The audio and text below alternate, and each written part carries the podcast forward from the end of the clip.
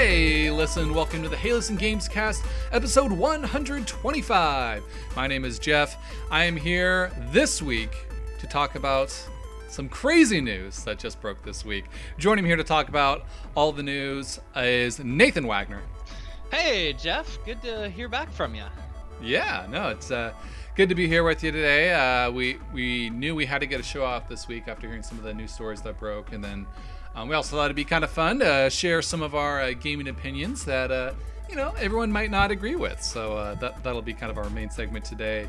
Um, but we're gonna kind of reorder the news. Um, we're gonna kind of try to hit the news in the show from now on, kind of like kind of what we think is kind of the smallest kind of news leading up to kind of the biggest news. So our big news will come at the end of this first segment today. But um, did want to start off by saying uh, Resident Evil 2 um, came in at a 91% at uh, Metacritic. And you know, I listened to last week's show that you and Rob did. You guys predicted Metacritic shows or Metacritic scores for Yeah. all the uh, all the games this year.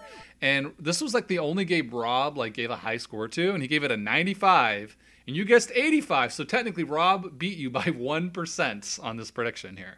Wow. Well, I Rob's starting off the year with a 1-0 lead, so but I'm hoping every other game Rob guessed was like super low, so I'm hoping I can uh, make up some ground. Yeah, yeah, no. So Ro- Rob wins uh, this round, but yeah, we'll we'll keep track as the as the year goes on here. But um, overall, you know, I uh, I don't think either of us have played the game yet, but it looks like you know it's being received very well by you know not only critics but fans as well. Just looking through our Twitter, you know, I've seen lots of people who are fans of the original Resident Evil 2 just really loving what they did, and then you know also newcomers who've never played the game just really really impressed um, with uh, what's going on in the game. Yeah, it looks like a lot of people are really enjoying it. Um, I'm not really a huge Resident Evil fan. The only one I've played is uh, four and five.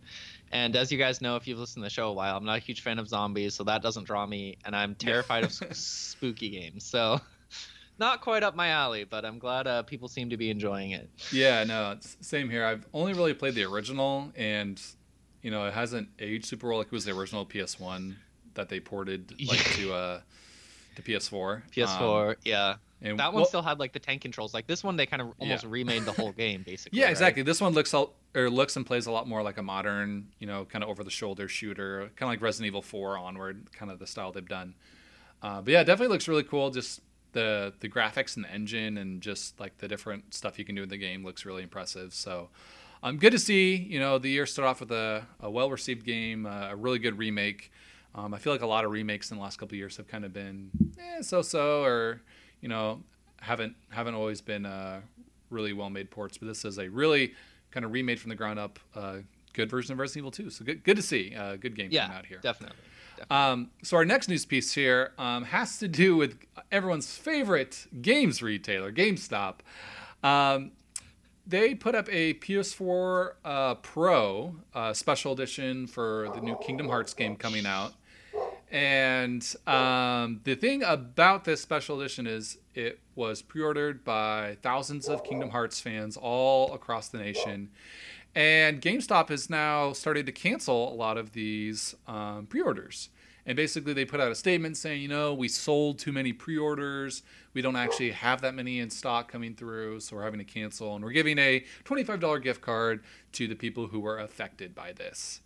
Um, but I mean, you, you know how how crazy passionate you know Kingdom Hearts fans are, and so like if if you were to do this to any fan base, like cancel a special edition- console, I think the Kingdom Hearts fan base would probably be the one worst fan base to do this to, in my opinion. Yeah, especially since they've been waiting for, you know, what is it, 15 years or something like that for this game. And, you know, if they're buying the PS4 Pro special edition, it's not like an edition of the game, it's a whole console edition that Mhm. they are very passionate. They really wanted this thing, and now they're kind of screwed because I'm sure it's too late to, you know, be, be able to mm-hmm. pre order anywhere else if the game comes out literally No, yeah, it's week. it's only at GameStop. This this special edition. Oh, So really? The Oh, people who got I these, didn't realize that. yeah, the people who got these pre-orders cancel. It's not. Oh, maybe I'll find it again. It's not you know, like some can- somewhere later. It's Yeah, maybe no. pop up at I'm never gonna wait to be able to get it unless I buy it, you know, for a ridiculous price on eBay from someone. Oh my reselling gosh, that makes this way worse. Even That- Yeah. That is So- that is not great. Def- definitely sting those fans, especially since they've already been waiting so long for you know Kingdom Hearts three. And you know, I think not only does this you know hurt GameStop's business, but it you know hurts the these consumers because they you know probably could have gotten a PS4 Pro on a better deal a long time ago, and they've been waiting for this one, and now they're not going to be able to get it. So really, really a bummer to see see this happen. Um, ho- hopefully they're still able to pick up the game launch day and you know get get get the game all right and you know not Yeah. run out of pre-orders Yeah, for that for or sure. anything. But for sure. but kind of crazy to see. So our condolences uh, to to you if you this uh, this happened to you. But If this affected you, yeah. um, something neat that PlayStation uh, did do uh, this week is um, they kind of put in a um, a new website where you could go in as a PlayStation user and see your 2018 gaming stats. So this kind of went live for Europe a couple of weeks ago, but wasn't really live for North American users until uh, really this week. And so basically, you go in, you log into your account, and then it'll just give you a bunch of playtime hours, trophies you've earned, um, tons of different cool stats on there. Um, Nathan, did you try this one out? I did, yeah. Um, I actually, I actually got the email. This the first way Oh, is I got an email from PlayStation. They're like, "Hey, check out your 2018 gaming stats," and then there was also uh, three f- different free themes in there um, that I could go in there and Oh, cool. add as well. So I checked it out, and it's kind of nice to be able to actually look and see what my gaming time and hours and stuff on my PS4 is. Mhm. Um, that's you know just kind of a fun feature to have on a console. I love doing that on my Switch. Yeah. I, I wish. So I'm really appreciative that Sony has kind of given this to us. Um, I wish that it was just available year round and you could check Yes. whatever. But um, it's No, yeah, really for interesting. sure. I in 2018 I clocked 575 hours of gameplay on my PS4. So decent Wait, amount, but not Was that anything. you say crazy. 575? 575, yeah. And that, that was total on all PS4 games? That was total on all PS4 So- games. Um, So this is this is the, the crazy thing for me. It gave Okay. me my top played games. I my top played game was Destiny 2 for 572 hours. oh my gosh. So you played Destiny 2 as much time as I spent playing every game on my PS4 in 2018. is what you're saying. apparently, apparently, yes. that is hilarious. no, Destiny 2, I will say, so, you know, Destiny 2 was my most played game in 2018, oh nice. but it was, uh, I think it was like 85 hours or something like that. Oh wow, yeah. So, uh, so you're pretty well spread out then. yeah, yeah. My second, my second one was a 2K, obviously, and that was like Mm. 50 something hours. And then, You know, I I, I had a huge, huge gap between my top two. Destiny obviously was the top, and then my Yeah. second most played game was uh, Spider Man, and it was at like 40 hours. oh my gosh, that is insane. Yeah, so obviously, you know, I, Destiny is just a game you know I play for a little bit almost every day, and so I mean it makes sense why why it's up there and is so high. But uh, yeah, Spider Man, I put a lot of time in 100%ing and playing through, you know, a second time um, on my second playthrough, so 40 hours. But it's kind of crazy to me that I don't really have any other game that's like around the 40 hour mark. I think my third most played was Fortnite at 25 hours. So Wow, wow. That's, I mean, that kind of just tells you you play kind of one game and then you play. Like, how many games did you have? You, it I had 88. I had you- 88 different games played, which So you played a, lot. bunch of different games, yeah. Yeah, just normally, in, unless it's a game that you know it's a big AAA game that I'm wanting to see all the way through com- through completion and more, Yeah. like Spider-Man. It's not a game I'm going to put more than I think 15, 20 hours into, which is what I kind of realized from this. Sure. But I do wish I could see like, my playtime for every, you know, all those 88 games. Yeah, it only It's- gives you your top your top three games. Yeah. It doesn't Yeah, yeah. tell you, you know, you spent this much on like you spent 35 minutes on this random PS Plus game you downloaded or Mhm, something yeah, yeah. like that. No, that's that's one thing I've always appreciated about Nintendo's consoles the last couple of years is you know with the Wii you could look up your playtime for each day. Yeah. Um, it was fun going back and looking at that, and then with the Wii U and the 3DS, they actually had it really really cool. They had a full like activity log app where you could Mhm. see total games playtime, how many times you've started the game, how much you played it during the month, like what was your top game for each month, and all that was just tracking from day one on both of those systems.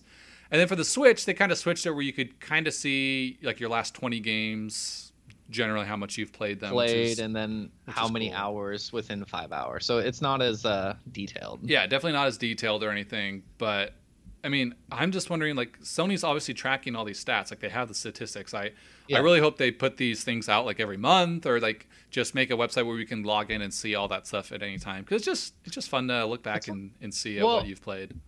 Yeah, and I, I don't know about you, but I was looking on my kind of social media, and a bunch of my friends and people I follow were tweeting out like, "Hey, like I put up this is how much I played on my PlayStation. This is my top played games. Like it was just kind of fun for people to share um, those stats with friends and Mhm. stuff like that. So I think it makes sense for them to to do more of this.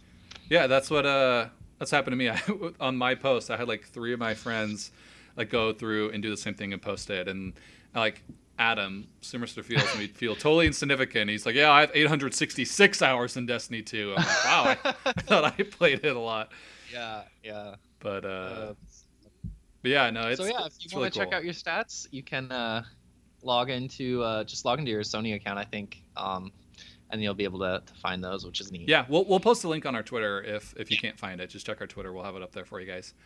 Um, so our next news piece uh, today comes with one of 2019's most anticipated games. Of course, talking about EA's Anthem.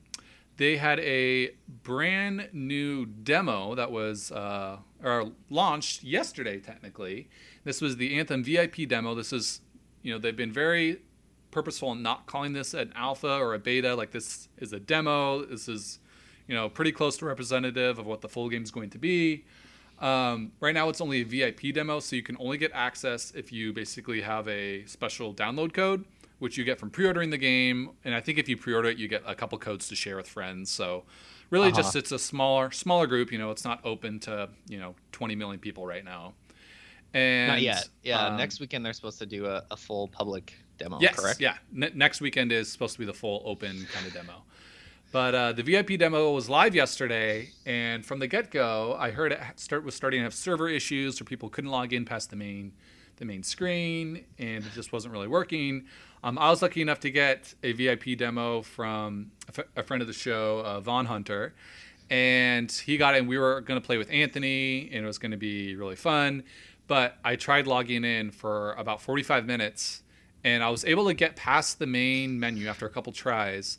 But basically, Uh-huh. you log in and you get into the main kind of social, not social space, but the main kind of like NPC area. And you go Uh-huh. talk to a guy, get a mission, and then as soon as you go to launch the mission on like the map, it just would give me a loading screen. I was getting really excited to play because I really want to try this game. And once you get to about 80%, it just freezes and it doesn't load anymore. And I waited for like fif- 15, 20 minutes. And so I rebooted the game, oh tried again. gosh. Same exact problem. I'm like, I'll try it a third and final time. Same exact problem. After you know trying this for 45 minutes, I'm like, I'm not gonna try this anymore. This is a waste of time. My first impression of Anthem now is that it's a waste of time. It doesn't work. And this game is coming out in a month. And this is Yeah. this is not an open demo. Like this isn't with you know 20 million people playing. This is a very small VIP demo, and they can't even get it to work with this. You know, they didn't have the server space or whatever the issue was for this. So really disappointing for me to see. And it, I mean, you can't really get this first So- impression back for You you know the millions of players who pre-ordered your game and are so excited to play it and can't even you know get in and do a single mission. So you mentioned this was all yesterday. Have you tried at all to get in today yet, or Yeah, I tried this morning. Same problem. Uh, same issue? Okay, so And it's same- still going on basically 24 hours later. Yeah, and same same with Anthony and, and Vaughn. They both uh, they messaged me this morning and last night and said it still wasn't working, and people just aren't able to get in. And we're playing on PS4, and PS4 players have had better luck than Xbox. Xbox players wow. haven't been able to even log in past the main menu because the the VIP codes aren't even like registering, and so it's saying, it's saying you don't have access. Xbox has like the marketing deal for this game, right? Yeah, they, they had the like the uh, the world premiere trailers, and I think yeah, Yeah. they have all the all the commercials. like it the Xbox uh, the logo. commercial it shows the Xbox logo instead of PS4 logo, etc. Huh. Yeah, Man, so is bad.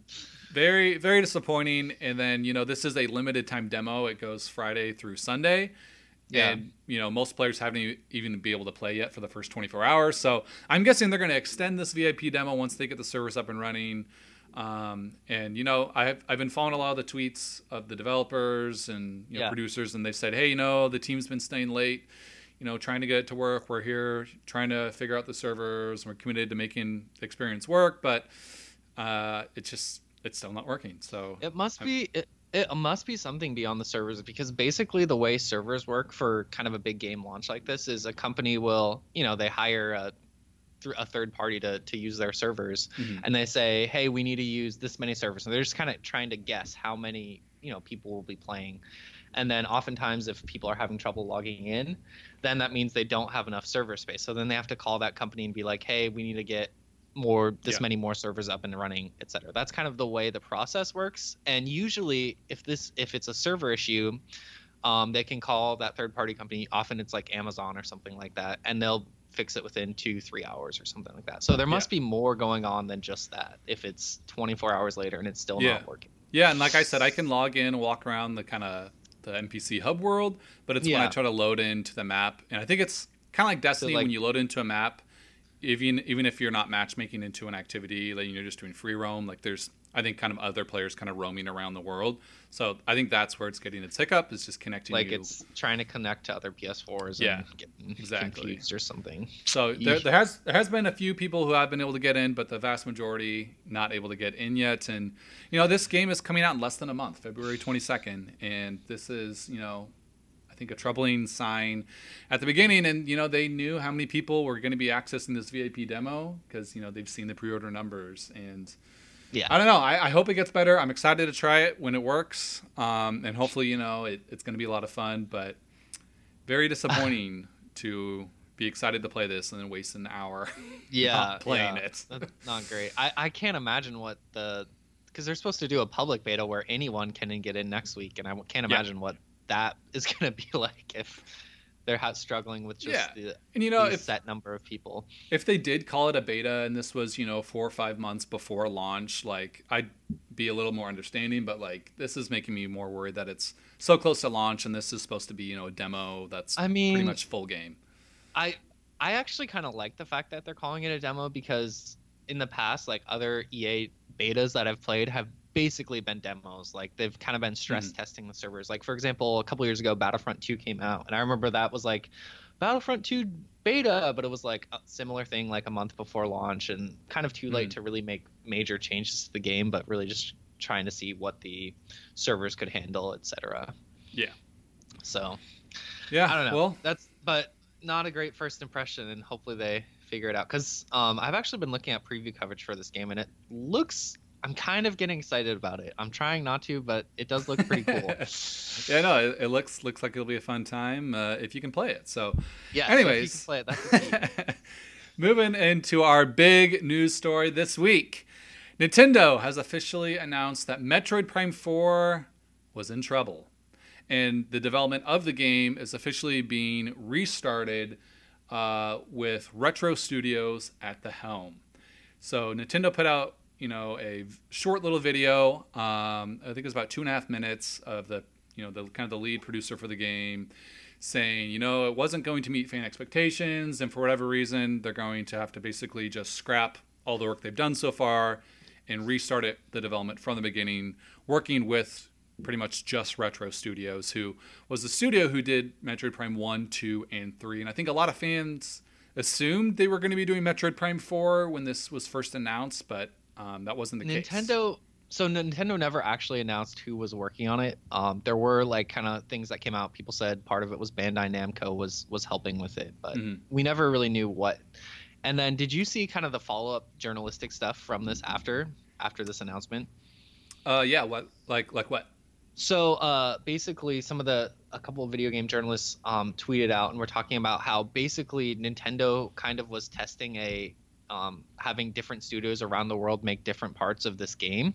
Oh, and so some studios were working on different aspects, and some studios were doing fine, and some of them were really, really struggling. And so mm-hmm. basically, what Nintendo said was obviously, this whole kind of piecemeal approach that big kind of big um, publishers like Ubisoft and stuff yeah. like that use for a lot of their games. It's not working for Nintendo, so they were like, we're going to scrap everything, restart it, and have Retro Studios be the ones to kind of oversee it and do the whole development in one spot instead of having studios around the world work on it piecemeal. Yeah. So I thought that was really interesting because Nintendo, I don't think has ever really done that, and when they kind of tried to test it out, it didn't go well. Yeah, it is interesting to kind of kind of hear that perspective because you think of Nintendo's, you know, internal development studios. You know, they're normally very focused on, you know the one Mario title or Mario Kart or you know Zelda, whatever it may be. And so that is interesting that they if if that is true. Um, yeah, that that, this is all just rumor and reporting, so yeah. nothing has been confirmed. But um, that's kind of what people were. were yeah, saying. I mean, I, I guess that would kind of make sense, right? And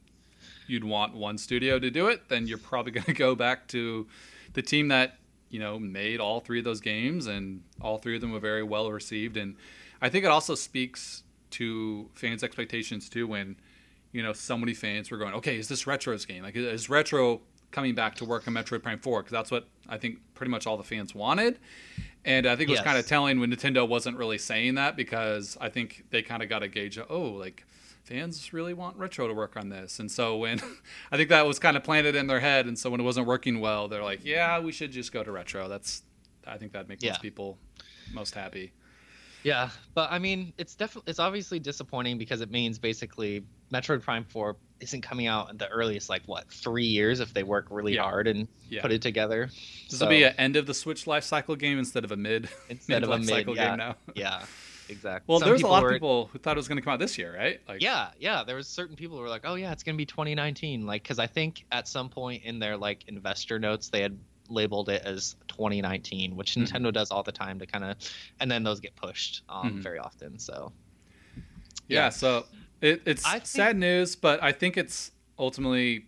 I don't think if you're a Metroid fan, you should be too upset about this because this is for the best. Nintendo said, you know, it wasn't shaping out to meet your expectations. Like, if they would have put it out, it sounds like it wouldn't have been a game that was good. And honestly, if Metroid would have had a big release like this, bomb, I don't know if we would have seen a Metroid game, you know, again for a very long time, you know, maybe even ever, because Metroid hasn't really gotten a lot of games lately um, in the series, and if the new game in it bombed, it's could go away. I mean, look at Star Fox, right? With Star Fox Zero, that game tanked. I doubt we're going to see another Star Fox game for you know until maybe the next generation of Nintendo consoles, if that. Yeah. So yeah, and I think um, good on Nintendo for being kind of open and honest about this. Like the fact that they made a video and were honest about, hey, this is what's happening. It's not coming together, and we're restarting development. That's kind of a big risk that a lot of companies Mhm. wouldn't be willing to take. And obviously, it shows how much they care about that IP as well, because you know they've basically lost two years of funding on what they've been working on for the last two years. So that's two years Yeah. of dead money, basically. Mhm. So very um as compared to a company like maybe like Square Enix where they announced Final Fantasy VII like what remake like four years ago and we haven't Yeah. heard anything and there's all these rumors that it was like scrapped and restarted and etc. So yeah, which which you know that that game's had trouble, right? If we haven't seen Yeah. really anything since then, and even you know to a certain extent, maybe even some other games like you know Kingdom Hearts three, right? That got announced with that trailer, I think 2013, and here we are, like seven years later, it's finally coming out. Like who knows how many you know development problems that game went through to you know games don't have seven year developments usually, so yeah, yeah. Exactly. um, the the the other big piece of this um story that's interesting to me is okay, Retro is coming back into work on this. What have they been doing for the last five years and okay, has this it just been th- this are is they just throwing everything out? Like yes, this I'm is exactly curious what's concerned this. me because as excited as I am that you know, oh, you know, Metroid Prime Four is in Retro's hands. That's you know, I think a good sign that the game will be good when it finally comes out. But I've been here secretly hoping that they've been working on a new Donkey Kong game, right? Because Tropical Freeze and Returns were so good. Tropical Freeze came out in 2014. That's you know five years ago now. And it came out early in 2014, so it's a full Yeah. five years. yeah, full five years. And then the crazy thing is, um, there it was a tweet that I saw on Twitter. I don't know if you saw this, but from a an art director at Defiant Studios. His name is Eric Kozlowski, and he formerly used to work at Naughty Dog and most importantly Retro. And he tweeted out when he heard this news about Retro taking over Metroid Prime 4. He said, unless Retro has grown to a two game studio since I left, because, you know, they're a one game studio, they work on one game. He says, I guess this means the game I was working on when I left Retro in 2015, uh, August. I guess that game isn't happening anymore and it's canceled. I have no clue, but excited for everyone who gets to work on Metroid.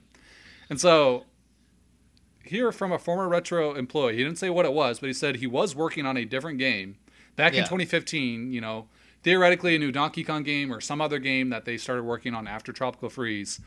And this game, either it's canceled and it's, you know, who knows what you know whatever they worked on the last four years is gone, or maybe it's kind of done and finishing development and it's going to be releasing soon as kind of you know a surprise 2019 release. That's what I hope, but you know it's all it's I, all up in the I air. think I think that's all, what point. we all hope, or else the last, you know, basically five years of retro, you're throwing everything they've, all the money that they've spent and everything they've worked on for the last five years out the window, which is like, seems ridiculous to me. Like, e- even you know, though Metroid Prime Four, I feel like they have to have like a maybe a small part of that studio start kind of prototyping it and pre be in pre-production on it, and then Mhm. have the rest of the studio finish whatever they've been working on. Unless like That- that- there yes, were rumors. hopefully. Hopefully, that's that's what we're all hoping for. Because last year there were rumors that kind of retro was in some weird times, like they were maybe trying to make a new IP or make a new game, and it wasn't shaping up the way Well, they there's, hoped. there's so that Star we Fox like F Zero like racing game that was rumored that they were doing that never happened. So Yeah, M- maybe it's that maybe it's something else hopefully we see you know a near completed project of retro be revealed soon that is Yeah. coming out before metroid prime 4 and i also think this definitely means we're going to see the metroid prime trilogy re-released on switch um, because it's it's it's the breath of the wild thing right where they're like Yeah. oh sorry we're gonna have to delay this for you know a couple of years here in the meantime we're gonna you know, do a HD re-release of Wind Waker and HD re-release of Twilight Princess to kind of tie you over. And so this, I would be Yeah. shocked and appalled. Like it's it's pretty much 99% confirmed that we're gonna get those three Metroid Primes re released on Switch. Yeah. If not Well, this and- year, next year. In relation to that, um, so Imran Khan, who works for Game Informer, uh, he was tweeting out that basically uh, the Metroid Prime trilogy HD thing for Switch, whatever it is, is done. And Nintendo was supposed to announce it last month in December, and for whatever Hmm. reason they didn't. And so that Hmm. could be a surprise announcement at any time. That's what he was saying. Um, which Gotcha. obviously he's a someone who covers video games, so Yeah. and seems like a pretty reliable source. Yeah, and if I remember correctly, the the Twilight Princess uh, HD release that they did, um, that got like I think released a couple of months after they announced it. Like it was, I think they announced They- it I like in a they January announced it direct November, and or they something. I think Was they announced it in November? And it Okay. came out in March or something like that. So Yeah. it was pretty quick, Within half a year, you know, four or five months or something Yeah. like that. So, that that could definitely be something that Nintendo could do. I think. yeah, I think I think Metroid fans would be very happy to have that in the meantime. Yeah. But- yeah. Overall, let us know what your thoughts are. We already got um, some, a lot of people uh, hitting us up on Twitter about what their thoughts on this. But it seems like most fans are impressed with the way Nintendo delivered the message and are on board for, you know, a delay if it means a better game. So Yes. hopefully, yeah, hopefully. Metroid Prime 4 comes out and it's amazing as everyone hopes. we'll see. Yes. Yep. All right, so we're going to move into our next segment here today, where uh, we're going to be sharing some of our controversial gaming opinions. And uh, as, as we were doing this, uh, I, I was reading uh, one of Nathan's here, and I, I was shocked and appalled at this one. Uh, uh, one of your thoughts here, Nathan. But uh, that, that's I think that's the point of this segment, right? Exactly. The point of this segment is to kind of share some Rattle the cage. rattle the cage. We're trying to follow the YouTube money and upset people and give all of our hot takes. No, I just think it's it's kind of fun to talk about. You know, we all have different opinions, and I think it's kind of fun to share some of the ones that, you know, are um, most people don't agree with. So Mhm. um, that's kind of the point of this segment. I'm going to kick us off. Um, my first controversial opinion is that the PlayStation 3 was a much better console than the Xbox 360. Ooh. And that is for a variety of reasons. But number one, that is the games. Obviously, PS3 had a terrible start. they had the whole $600 thing. No one bought the console. It didn't really have a ton of It great was games. a giant George um, Foreman oven. Yes, it was very big. Um, but then throughout its life cycle, I got a PS3 in 2011, and there that library was really really good. Um, that's where the Uncharted series started. There was three really good Uncharted games on the console. They had um, there was just a ton of kind of third party games that came to the console that I really enjoyed, and I think um, slowly as the console built, the library ended up being better than the Xbox 360's library. Um, I would rather have the PS3 library um, over the 360. 360 had Halo 3, um, the first three Gears games, I believe, and Judgment 2, which wasn't good, so we, we don't. Well, the the I think the reason why why you're saying this now that I've kind of Yeah. analyzed what you've been saying here is you are definitely much more of a single player gamer, and yes, yes. I, I will I will agree with you that the PlayStation 3 at the end of its life cycle had better single uh, player gaming yeah, experience. exactly. As far as, yeah, I, But- I would definitely. But the behind that. 360 like is is always going to be the better one for me because that was at the heyday of like Xbox Live where like I had so many friends online playing games on Xbox. Everyone used to use microphones back then. So just like the memories of playing Halo 3, Halo Reach, uh, the Gears of War games, just all these different games online on Xbox Live is what I always think of when I think of my Xbox 360. Like, sure, I played some you know fun single player games too, but the the multiplayer in Xbox 360 was just you know eons ahead of what Yeah. PlayStation 3 had in their online community. Definitely, but I mean, I think so. One of the things I really appreciate, and once again, this goes back to single player, is Sony didn't really have their online together, and so then they they came out with PlayStation Plus, um, which the biggest benefit of that was they started giving away free games just Mhm. for subscribing to their to their online Yeah, service. because it, was- 'cause it was an optional service at the time. it was an optional, yeah. You could play online without it, um, still. And so they they gave away. I played a ton of games that I probably wouldn't have otherwise played, um, and pretty big kind of um, AAA games that they gave away um, through that service. And then because of that, then Microsoft started doing games with gold, and we've kind of are used to this where you pay for a subscription, you get free games every Yeah, month. So PlayStation kind of started that. So I will argue that the PS3 was a much better console. no, that that's fine. I, I know you're a bigger big single player guy, so it makes sense. All right, Jeff, give us give us one of yours. All right. Uh, my first one is that Super Smash Bros. Melee is not fun to play anymore. so I, I know I'm probably angering the the 25 people who still play Melee religiously who aren't esports players, but uh, Smash Wow, Bros. is is just a 25, series. that- No, You're- there you- are not people who still play melee all the time, like outside of like the people who regularly do like tournaments and stuff like that. Like uh-huh. the people who are saying that have their nostalgia glasses on. Like I'm right there with you. Melee is one of my probably my highest, you know, most played games in ti an amount of hours of like any game I've ever owned. Like that was the game to get for GameCube. We played it all the time. But like when the new Smash Bros. games came out, like sure, you know, Brawl had a couple things that weren't, you know, good design choices, with it being a little bit slower and the tripping, but it had a lot of things that made it way better than Melee. Like that character roster, there was way more characters. We got King Dedede, you know, Lucas, you know, Zero Suit Samus, Meta Knight, um, Wario. Subspace Emissary, Yes, like Sonic and insane Snake. amount of items, the Smash Ball. Yeah, all, so many great improvements. Justin Brawl adding online mode, even you know, it wasn't the greatest. Just you know, Yeah. we had that, and then with Smash Four, and then now with Smash Ultimate, like the series has just gotten so much more refined, so much more fun to play. It's way more accessible than the than the last games, while Yeah. still retaining that high skill gap and that that high ceiling of high level play. And you know, honestly, going back to melee now, like I I can't really do it anymore. Like I I have all the melee levels and characters in Ultimate. I never need to go back and play melee anymore because Smash Ultimate just has all those things that you loved really from melee, but everything is so much better and there's so much more to do, more content, it looks better, it plays better, and Yeah. yeah, there's no reason to go back and play melee anymore. That Uh, that's Uh, that's definitely opinion. controversial, but for me, I have to agree with you. I would even go a step further and say Melee is the worst Super Smash Brothers game, but that's just Wow. That I, I, would I didn't say that. I didn't say that. Anyway, all right. Well, well, what's what's your next one? My next one is uh, Valve made the right choice by never making a third game in their series. So I'm talking about Half Life 3, Portal 3, Left 4 Dead 3. They stopped after two in all three of those really, really big, really popular series that they made. And so many people have been saying, when are we getting Portal 3 or when are we getting Half Life 3 or whatever it is? And I'm saying Valve has made the right choice by never making a third game in the series. And the reason I say that is because if you look at it, most series and sequels, you think about the first game, it kind of sells the concept, introduces the idea. The sequel builds on that and really um, refines that in pretty much every way.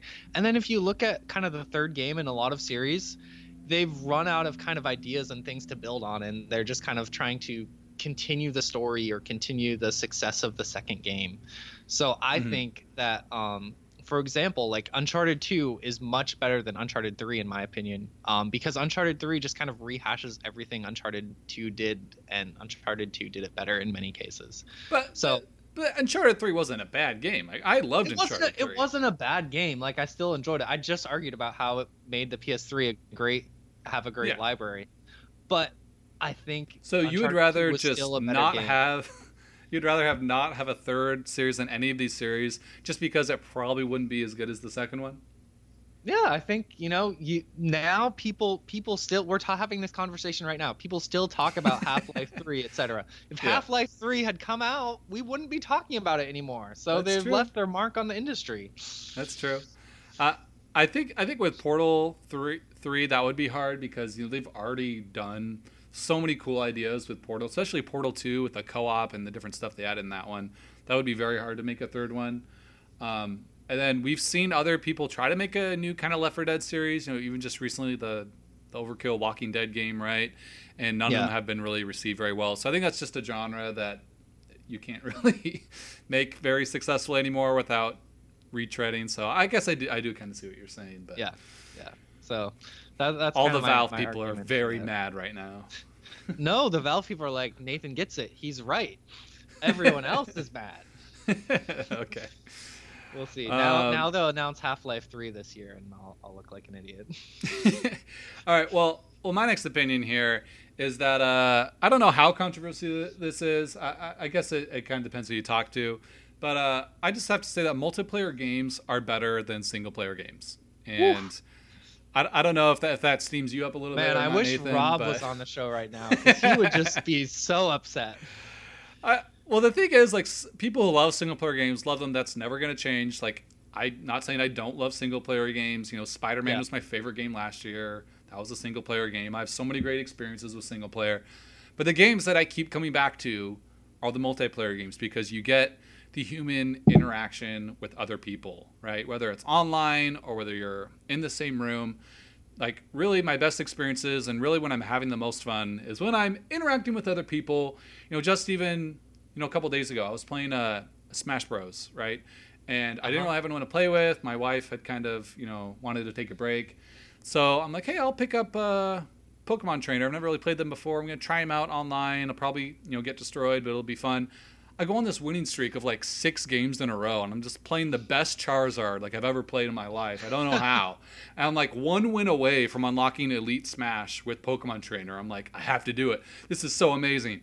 And I just start losing round after round round. And then I start going. I lose like seven rounds in a row. Yeah, and then I'm my Charizard, my Pokemon Trainer is now my worst ranked character in Smash Bros. Online, and I'm just like, dang it, like, come on. And it just, that feeling you get from playing other people, especially in fighting games where you're like, you know, you're reading other people and they're reading you and you're, you know, trying to outsmart and predict what they're doing. Like, you can't really get that in a single player game. AI is never going to get to the point where it can realistically simulate. Um, you know how another human uh, plays and how the human mind works. So I just I just love multiplayer games. You mean look at Destiny 2 is significantly game I played yeah, the most. How much gameplay you put into that versus exactly the next highest game, which was a single player game. Yeah, and you know I've I've played that single player kind of in, in a way where you know I always haven't matched up with people and played with friends, but you know the reason I do play it is because I do have so many friends playing it, and it's that that's what's so great about it. So yeah, wow that that is pretty controversial. I um I think I don't like. I enjoy multiplayer games, but I I would say I enjoy single player games more. But that's mostly just because I'm really bad at video games, and so I know I can usually beat a CPU, but uh, yeah. uh, when it comes to real people, it's. Uh, oh no, my my, my comp- that's I can get my competitive side out with yeah. with uh, multiplayer games. Like, you know, growing up, I was always competing with my brothers. You know, in sports and different things, and just competing in high school and middle school, doing you know basketball, baseball, you know football, these different sports, and when I was an adult, you don't really have as many opportunities to do that necessarily anymore, but you can turn on, you know, Street Fighter Five at any time and play someone else online and get those competitive juices flowing. So yeah, it's, yeah. it's fun. I love it, love it for that. Cool, cool. All right, nice. All right, well, here's the one that I think, here's my gaming opinion that I think may have uh, upset you a little bit, Jeffrey. and that is Super Mario Sunshine, Super Mario Odyssey, and Mario Super Mario Galaxy 1 and 2 are all better games than Super Mario 64. Blasphemy. It's true. Uh, Super Mario Sunshine, you know, Nintendo t- had just had this huge success with Super Mario 64. They could have played it safe and done something very similar. They decided to experiment and do something that was really unique. I loved the vacation kind of island atmosphere.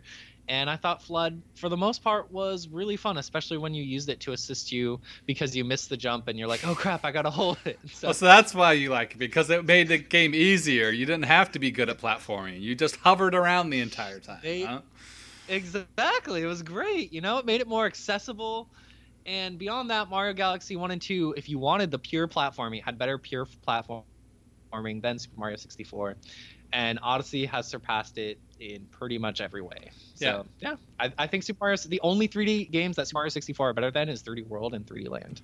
Well, I'll give you Odyssey and the Galaxy games, but there's no way that Sunshine is better than Mario 64 here. Like, uh, your only reason was the island theme, which Mario 64 has like water like themed levels. So if you like water, there you go. And the FLUDD being an assist tool for you. Like cleaning up paint and chasing down 500 manta rays on a beach was not fun to me. Like the best part of Mario Sunshine were the part where they took the FLUDD away and you had the platforming parts. But but Look, don't those parts were kind of fun interactions, but it wasn't the best part. And you weren't like swimming in water a ton in Super Mario Sunshine versus Mario the Super Mario 64 the water levels you had the swimming like controls weren't even that great it was very frustrating so well I, you, you can have your opinion I, I, I like Mario Sunshine like I like yeah. every Mario game but it's definitely the weakest of the the 3D Mario games because it took the Mario 64 formula tried lots of different ideas which I respect right but yeah you know running around a haunted house, you know, searching for Boos and then throwing hot peppers at King Boo in a casino roulette is not what what I expect in a Mario game. So. Uh, okay, you, you gotta give me the Bowser in a hot tub fight as uh, the, the worst fight of all time. Okay, the voice acting. Mario Sunshine is disqualified for the voice acting alone. There's a reason Nintendo's never done voice acting in one of any of their main hey, games since then. Nintendo is because tried Mario to Sunshine. actually give a Mario game a story, which I respect. They tried. I respect the terrible decision. Oh, oh man. But All no, right. well, I, I give, love give love the Galaxy one. games. I, yeah. Odyssey, like you you can those games tried new things like the gravity mechanic and Galaxy, Galaxy, and you know Odyssey with the capture and throwing the hat and the new ways of traversal. Um, th- those games tried new things that were very successful in my opinion. Is uh so it's been like a year since Mario Odyssey came out. Is Odyssey your favorite Mario 3D game? Or um, can you not decide yet? Yeah, it's it's it's still still hard for me to decide. I I don't know. I feel like Mario 64 still has to take the cake because when I look back on Odyssey, like footage or gameplay and stuff, I'm like, oh, that was a great time. And I look back on Mario 64, I'm just like, oh, my love, my favorite game ever. Uh, like, uh, You're just wearing nostalgia rose colored. It is. So like the no- the nostalgia is still hitting me. You know, yeah. we'll see where I am. You know, five years from now, if if I look back at Odyssey as fun, yeah, uh, or as fun, but just the sheer amount of moons and and all the different worlds and uh Odyssey. And Odyssey was fun, but I think if it would have gotten DLC, it probably would have put it over over the top for me. But I, it doesn't look like we're going to be getting that. So no, and I, I, think that's fine. I mean, Mario 64 didn't get any DLC. Yeah, no, so it, judge it. It is fine. Just that would have been the little extra nudge if it had just one or two more worlds, like worlds. giant kingdoms, because yeah. there wasn't quite as many kingdoms as I had hoped mm-hmm. Um, mm-hmm. in Odyssey, but uh, I think we're going to get an Odyssey 2, you know, in the next year or two. So I, I think probably 2020 that Odyssey 2 is going to get announced and come out. Yes, but which we'll will be great. Yes. All right. What's your What's your last uh, controversial opinion? All right. So mine's also a Mario opinion here, and um, it's that Super Mario All Stars plus Super Mario World for the Super Nintendo is the best video game re-release ever made. So back in you know the early 90s video game re-releases weren't really a thing yep. this was kind of the first one with super mario all stars that launched with super mario bros 1 2 and 3 plus Super Mario Bros. 2 from Japan, which had never been released in America and was super hard. It's called The Lost Levels. They remastered them all with 16 bit music and graphics and art style. They added save capabilities. And then a few years later, they packaged it together with Super Mario World, which was the Super Nintendo Mario game that's also one of the best games of all time. Mm-hmm. All those games in one cartridge. There's never been a collection or a re-release or a port of a game that's been better than that that one single cartridge right there. Changed my mind. Uh, okay, so what would the other games that would be competing with this? Like the other re you said re-release, right? So what would be the other re-releases that Either like re-release or collection. Like this is or this just is collection the in best, right? general? Because Okay. this was they really remade the games, right? They they weren't just Yeah. straight ports. They they redid you know the art style. They added new features, stuff like that. Um, and in my way, it's really the, in my opinion, it's the definitive edition. Uh, uh, the definitive way to play these games because it, it just plays and looks so much better. Um, but yeah, I mean, you know, think you think of any really re-release that's come out in the last five years. There's been so many, even just like Yeah. trilogy collections with you know the the Mass Effect trilogy. You have you know things like Shadow of the Colossus, the Crash remastered, the Spyro remastered, um, the the Legend of Zelda, you know, collector's edition for the GameCube that had all the the games ported on there. This is, I think, just the best single collection of games re-released on on one on one game. I I think it's hard to argue with you just because the sheer amount of content and quality you're getting. Like if I had to say my favorite re-release or remaster, it would probably be Wind Waker HD on the Wii U Mhm. because they took Wind Waker, made it more beautiful and fixed all the parts that were kind of bad or, you know, not as fun about that Yeah. game. So something like that is great, but that's still only one game versus, you know, Super Mario World and Super Mario Brothers 3 in addition to the other two Mario games on NES which are great, but just Yep. not quite as good as World. And Plus 3. the Japanese Mario, Mario game that never came out in America. Oh, so it had it was lost like, levels in it too. yeah, it had Lost Levels in I it. did too. That not was, know that. that was the first time I ever, or really anyone in America, not just me, was able to play Yeah. that game. Um, and it was just so cool for that reason, and it was just so great. And really, those games didn't really need any fixing. Like they didn't need to change anything or make it easier or add stuff. Like the only thing they needed to add was the ability to uh, save the game. So one thing I really liked is once you unlocked, like let's say you know I got to World Eight. When I restarted the game and I selected, you know, my game, I could choose what world I wanted to start at, which was something you know the old Mario games didn't have. You know, I can start from my favorite world now. I don't have to you know replay the game all the way up till that point to get to my favorite level. So, um, awesome collection. I I love love those games, and I was very sad when they weren't included on the Super Nintendo Classic. They only had Super Mario World. They didn't have All Stars. So Ugh, that was that was the one and only time Nintendo packaged like four great games together. After Yeah. that, they realized, hey, we could sell all of these individually and make way more money. yeah, that they actually did re-release Mario All Stars one time. It was on the Wii. It Oh, was really? more of a limited release. Like it, it wasn't in stores for a really long time. Um, Uh huh. but it was called just Super Mario All Stars, I think Wii or something, and it was literally just a straight like port of the ROM of Mario All Stars. Didn't include Super Mario World though, and then Uh-huh. it did have some cool physical goodies though. Like I think I had a little soundtrack CD, and it had a little like Mario art booklet or something. But I think they re-released it on Wii like for forty bucks or something like that, which was like. At the same time, they're selling all these At Super the Nintendo time, they were games for selling all those bucks. games for like what five, ten bucks in the. yeah, exactly. so So Uh, that, that's the reason I never got it. But now I'm kind of kicking myself because I'm like, ah, that'd be a, a cool physical thing to have in my collection. cool, yeah, kind of cool collector's item for yeah. sure. But All right, cool. Well, let us know on Twitter what kind of your guys' controversial opinions are. Um, I didn't include all of mine because I think we've talked about some of them on the show before, but uh, yeah, I want to know what what you guys uh, kind of what your controversial opinions are. So tweet at us at hey listen underscore games. yeah.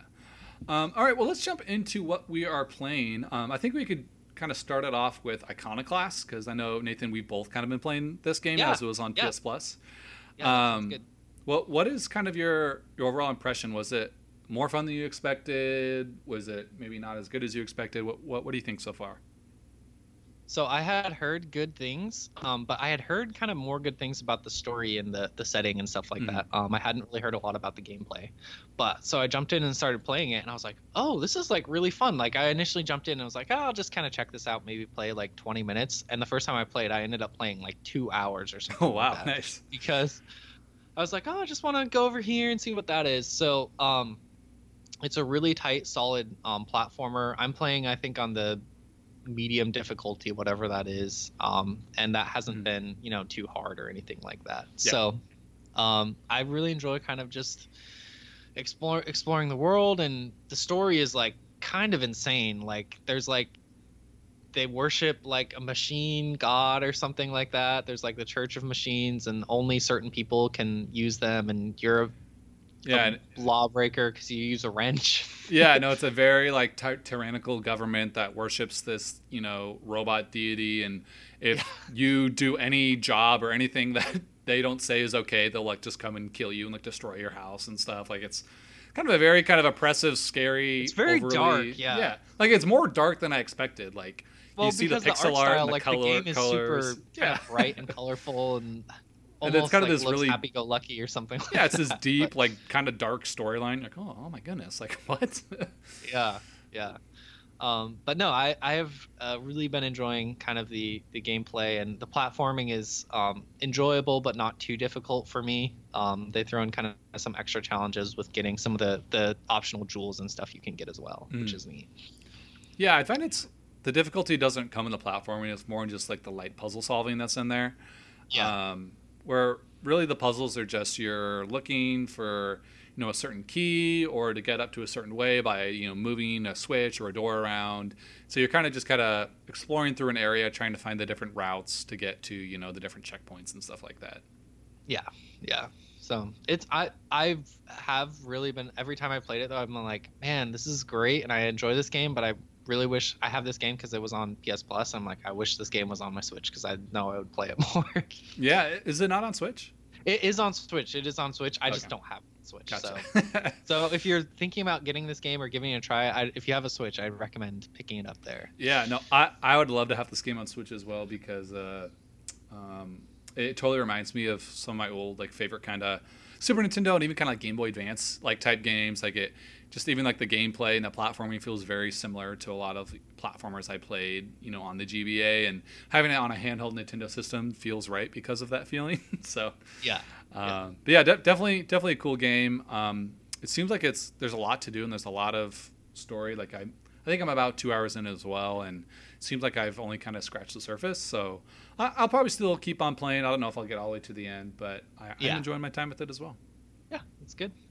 Cool. Um, so the other game I've been playing uh, is uh, Portal Knights, which is another actually PS Plus game. Um, it was free on PS Plus in January, and this game is like basically like a Minecraft knockoff, um, but it's you know kind of a little bit more focused on the adventure aspect. Um, and you play you can play in third person or first person instead of just um, first person, but it's all about kind of getting resources and using those resources to um, craft new things, and then you unlock more things that you can craft and explore different worlds and stuff like that. And you know, it's a it's a pretty fun game. Um, what I've enjoyed about it is you can play local multiplayer. So I played this game with my wife um, a fair amount last weekend, and uh, that was kind of nice because we could both kind of work on the same thing or do different things, and um, it was just a nice uh, multiplayer game to play with someone. Yeah, I I tried this game with my wife on your recommendation because you said you were kind of enjoying it, and me and my wife just couldn't couldn't get into it. So I, I don't know if it's just because it's a crafting game or Yeah. what, but I, I I do play Minecraft a little bit, and like I, I you know play with my students and stuff. So I think I'm just kind of so used to Minecraft, and I've Yeah. kind of learned Well- that system that having to learn a whole new crafting system that's not quite as good in my opinion is is not really for me, I guess. I, I, I would definitely agree that the, the crafting, at least like the part I've enjoyed is kind of the adventuring and upgrading, Yeah. etc. The crafting stuff was like kind of really frustrating to make it like it didn't really feel good. It didn't feel as um, kind of versatile as playing Minecraft, even with a controller is. So Yeah. I, I like if you're wanting to get more of just you know a building or crafting or resource game you know definitely you know just I, i'd say stick with minecraft you know that's Yeah, also got yeah. the local and online multiplayer but if you want a little more like almost kind of like story content and venturing and fighting enemies i think this game might offer you know a little bit more. A little bit than more. Minecraft. Yeah, might. So. for sure, for sure. Cool. What have you been playing, Jeff? Well, I, I really want to talk about a game I've been playing on Xbox Game Pass. Um, you know, this is a game that came out two years ago and was very well received for um, a lot of different reasons. But uh, the game is uh, Hellblade: Senua's Sacrifice. Um, so this game was made to kind of raise awareness for you know people with kind of mental, Mental dis- yeah mental health issues. Um, Mhm. Your main character basically experiences like psychosis and has like voices in their head as you're playing, um, and like it, I.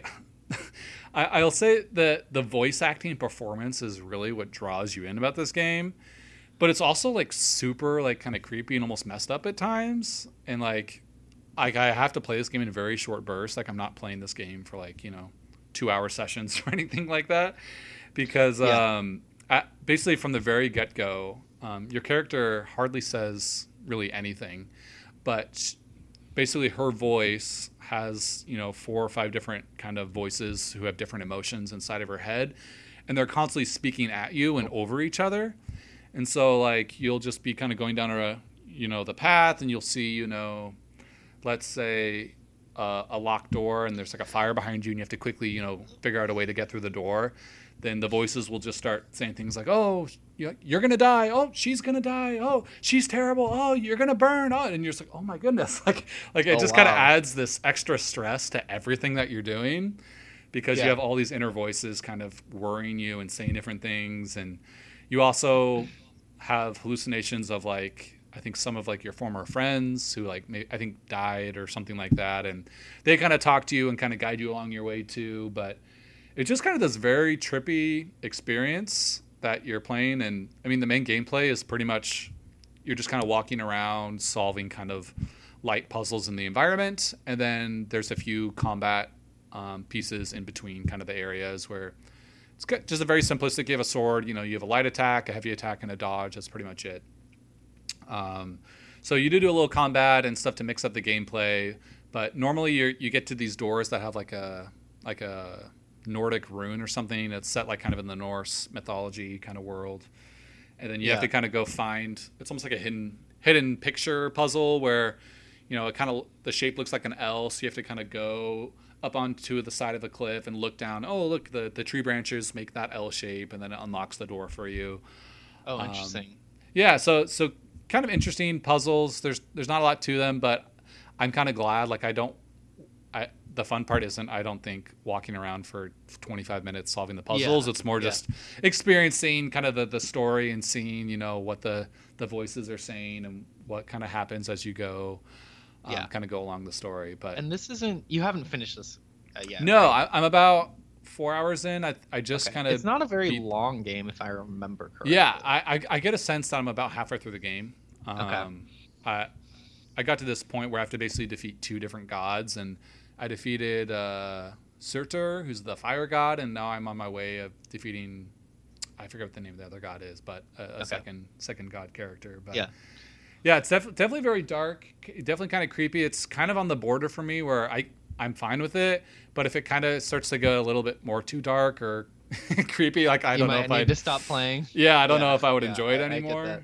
But it's it is it is really interesting experience. I I recommend checking it out if you really like you know um, really good like voice acting and really good performances. The the main like they did voice voice capture and like facial animations and performance capture for the main actress as well. And there's parts where you know she has kind of like these mental breakdowns and the acting and what's going on is just super crazy. And it's just kind of this really intense game but it's also kind of just a really cool experience that I want to keep kind of seeing what happens next. So I don't know it's it's hard hard to describe but Yeah, yeah. It, it sounds like it, but it sounds like a neat game. So uh, that's Hellblade.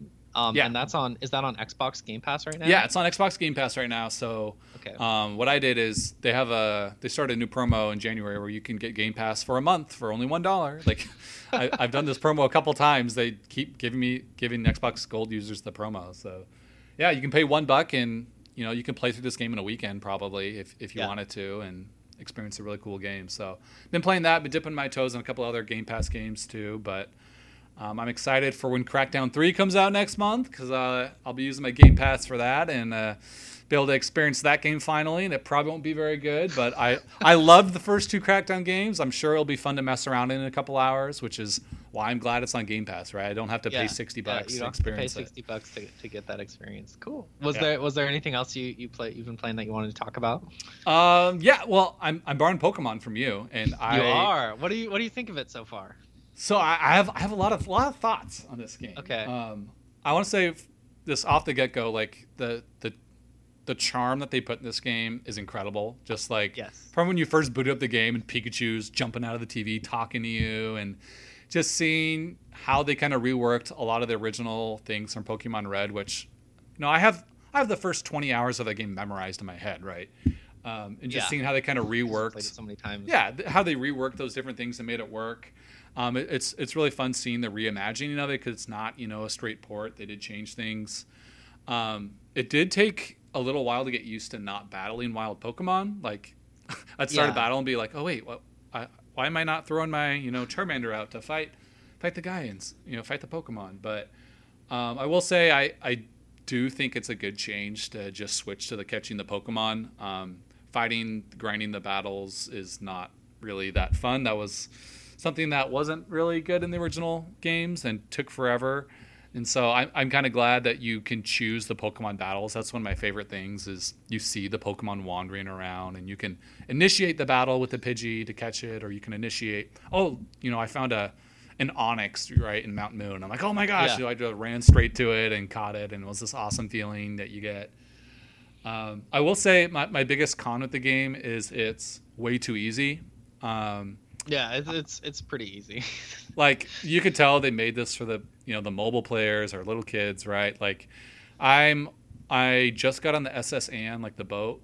Um, Yes. So I, I have two ba- two badges, and I think I've only had three Pokemon faints in the entire game so far, and that's just because I was being stupid. I'm like, I don't care if they faint. So, uh, so another change they made that I don't know if you'd noticed this, but I noticed it because I did. There is a couple parts that get a little bit harder, okay, but you can also just now instead of having to go to PC, right? You can switch out your Pokemon at any time. yeah. So if they And so faint, you can, just switch swap down a new a fainted guy. Pokemon and put in one from a different box that's completely healthy, Yeah. which I think is a little ridiculous. Yeah, you're, but- you're never going to black out in this game. Like like I used to black out all the time because I would you know be grinding Mountain Moon, and then by the time I go all the way back to the Poke Center, I, I've passed out from all the Zubat encounters or something, right? Yeah, Um, yeah. So I, I do I do like the some of the changes. I don't really like how much easier it is. That being said, I kind of just want to experience this game. I, I don't want to you know spend a bunch of time grinding and dying and stuff. So I think I'm yeah, fine with it exactly. uh, Mhm. especially since I'm just borrowing it from you. But um, yeah, no. I, overall, I think think it's good. I, I I hope they keep, you know, the the be able to see what random encounters you have um, going forward into Pokemon games. Yeah, I'm really curious to see um, some of those changes that they made that I ended up enjoying more than I thought I would. To see Mhm. how they, if they keep those or if they go back to kind of what it was before, um, how that affects stuff. Yeah, and I I really hope that they don't use the same exact art style and assets for the next Pokemon game. Um, like some of the Pokemon look totally fine and stuff, but then like other ones, like you look at Charmander and its like skin is like look like this like super smooth like like orange material, like it looks like I don't even know how to describe it, like plasticky almost. And you look at its tail and it's like this very simplistically like red and yellow like cartoon flame. And I'm like, I I'd like to see the series maybe kind of evolve with a different art style. Maybe you know it doesn't have to necessarily be realistic, but maybe expand beyond the initial design and art style that they've been using for the last you know since the anime i guess really so Yeah, I, I, I really enjoyed the art style for what it was in, in Let's Go, but definitely with the Gen 8, I'd Yeah. love to see. like i'm fine with it in this bit and do game i'm hoping that but the next game doesn't look exactly the same Yeah, you know yeah, I, I, I would agree with that. yeah so well we'll see but i think think it's a good game for what it is i'm excited uh, to keep on keep on playing and check it out um, uh, the last thing I just have to say, I actually I texted you about this. Your, your rival in the beginning, you call his name and stuff. He's like your best friend. Like you first meet him, and he's like, Yeah. "Here, have some Pokeballs. Here, have this. Let's go, buddy." And you're like, "I'm just like, what is this?" Like he's supposed to be my rival, and he says like, "Smell you later" and stuff, and then he he. I won't spoil it for if you haven't played it, but he your real rival appears later in the game, and he yes. they, they they Yeah. the story like you said it's not a straight port they kind of changed the story a little bit which they, is which they is reimagined fun. it. So yes Wh- which. I'm fine with. If, if they wouldn't put the real rival in there and just had to be, you only have best friends in this world, I would have been okay. Come, come on, I, really? I was kind of surprised when you texted me that because I was like, Jeff played X and Y, and in X and Y, and then also in Sun and Moon, like you don't have rivals anymore. You just have friends who you kind of battle throughout the game and stuff like that. Yeah, and- like, I- hey, we like you. and I did not like that. Like there was this. Yeah. There was some moment in Pokemon X where you like have this moment with your little friend who's a girl, and you're like, she's like, I love sharing this moment with you. Let's watch fireworks together. I'm just like, this is so bad. Why are they doing this? I just want a rival who pops up every, you know, hour or two and is a jerk to me, and then I battle him, and then he goes off crying. Like that's what I want. So I'm glad Oh, they still kept the rival in there, even if it is a little different, and he still. My rival still gave me a present when I beat him, which I didn't understand, but whatever. Like rivals don't give each Uh, other presents. to sound like an old man, Jeffrey. Yeah. Well, if I'm a, if I'm a rival with someone else, I'm not going to give them a. I'm not going to bake them a cake after I, I trash talk them. I, don't- I don't understand Okay. that. Okay. Um, anyways, fun game. It's good. Uh, only other game I've been playing was a game called Kuso. It's on the Switch eShop. Um, it was on sale for 99 cents, and I'm like, you know what? Nice. take a chance. Why not? And I have to officially give this game my best, my best 99 cent game on the Switch recommendation now. Whoa, so that breaks. There was some other puzzle game that was 99 cents that I think you. yeah, I, I, I liked I liked Swap It. Uh, Yeah. Swap It was pretty good, but I realized after playing it for more than two hours, Swap It didn't have a ton to keep me coming back to it. Sure. Um, Kuso has it's just pretty much just straight platforming. Like it's a very simple pixel platformer, almost kind of like Meat Boy almost, Okay. where you know the stages are usually pretty short. Um, but there's a pretty forgiving checkpoint system. You can make checkpoints whenever you want, so you can kind of scale the difficulty. Really fun little platformer. It plays great on handheld, and it's a yeah. I don't know if it's still on sale for 99 cents. It might not be, but if you see it see it on sale for a buck, definitely definitely uh, get it. It's uh, Kuso. It's spelled K U S O. Sweet. That sounds good.